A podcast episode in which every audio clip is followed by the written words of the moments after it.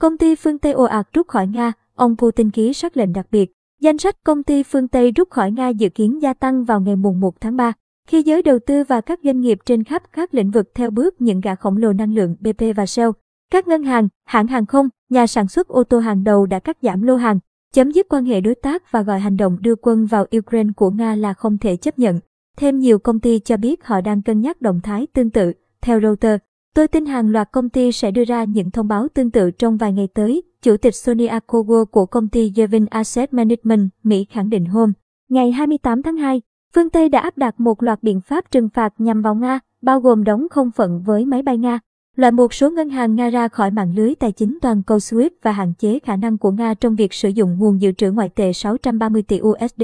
Các công ty năng lượng hàng đầu gồm Shell trụ sở London, BP trụ sở London và EQN Na Uy đều đã thông báo rút khỏi Nga, gây áp lực lên các công ty phương Tây khác có cổ phần trong các dự án dầu khí của Nga như ExxonMobil, Mỹ và TotalEnergies. Pháp.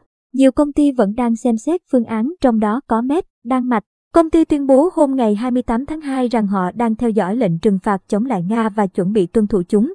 Các nhà sản xuất ô tô và xe tải đã cắt xuất khẩu sang Nga, bao gồm Volvo, Thụy Điển và GM Mỹ.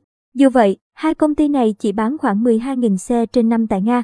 Ford Motor, Mỹ, công ty có 50% cổ phần trong ba nhà máy ở Nga, không bình luận về kế hoạch của họ. Chỉ nói rằng họ đang hướng đến việc quản lý tác động và giữ an toàn cho người lao động.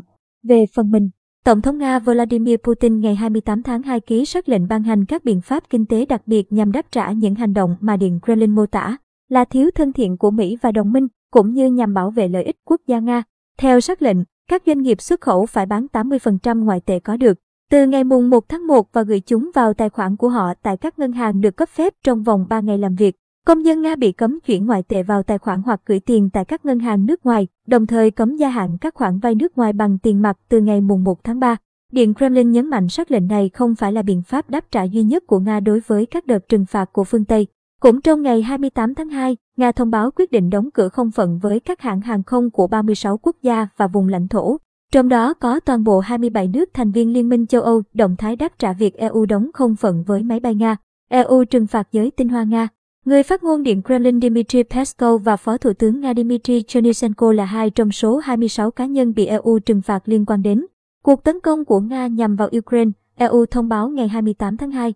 Trong số những cá nhân Nga bị trừng phạt còn có Chủ tịch Hội đồng Quản trị Igor Sechin của công ty dầu khí quốc doanh Rosneft và Giám đốc điều hành Nikolai Tokarev của gã khổng lồ năng lượng Transneft.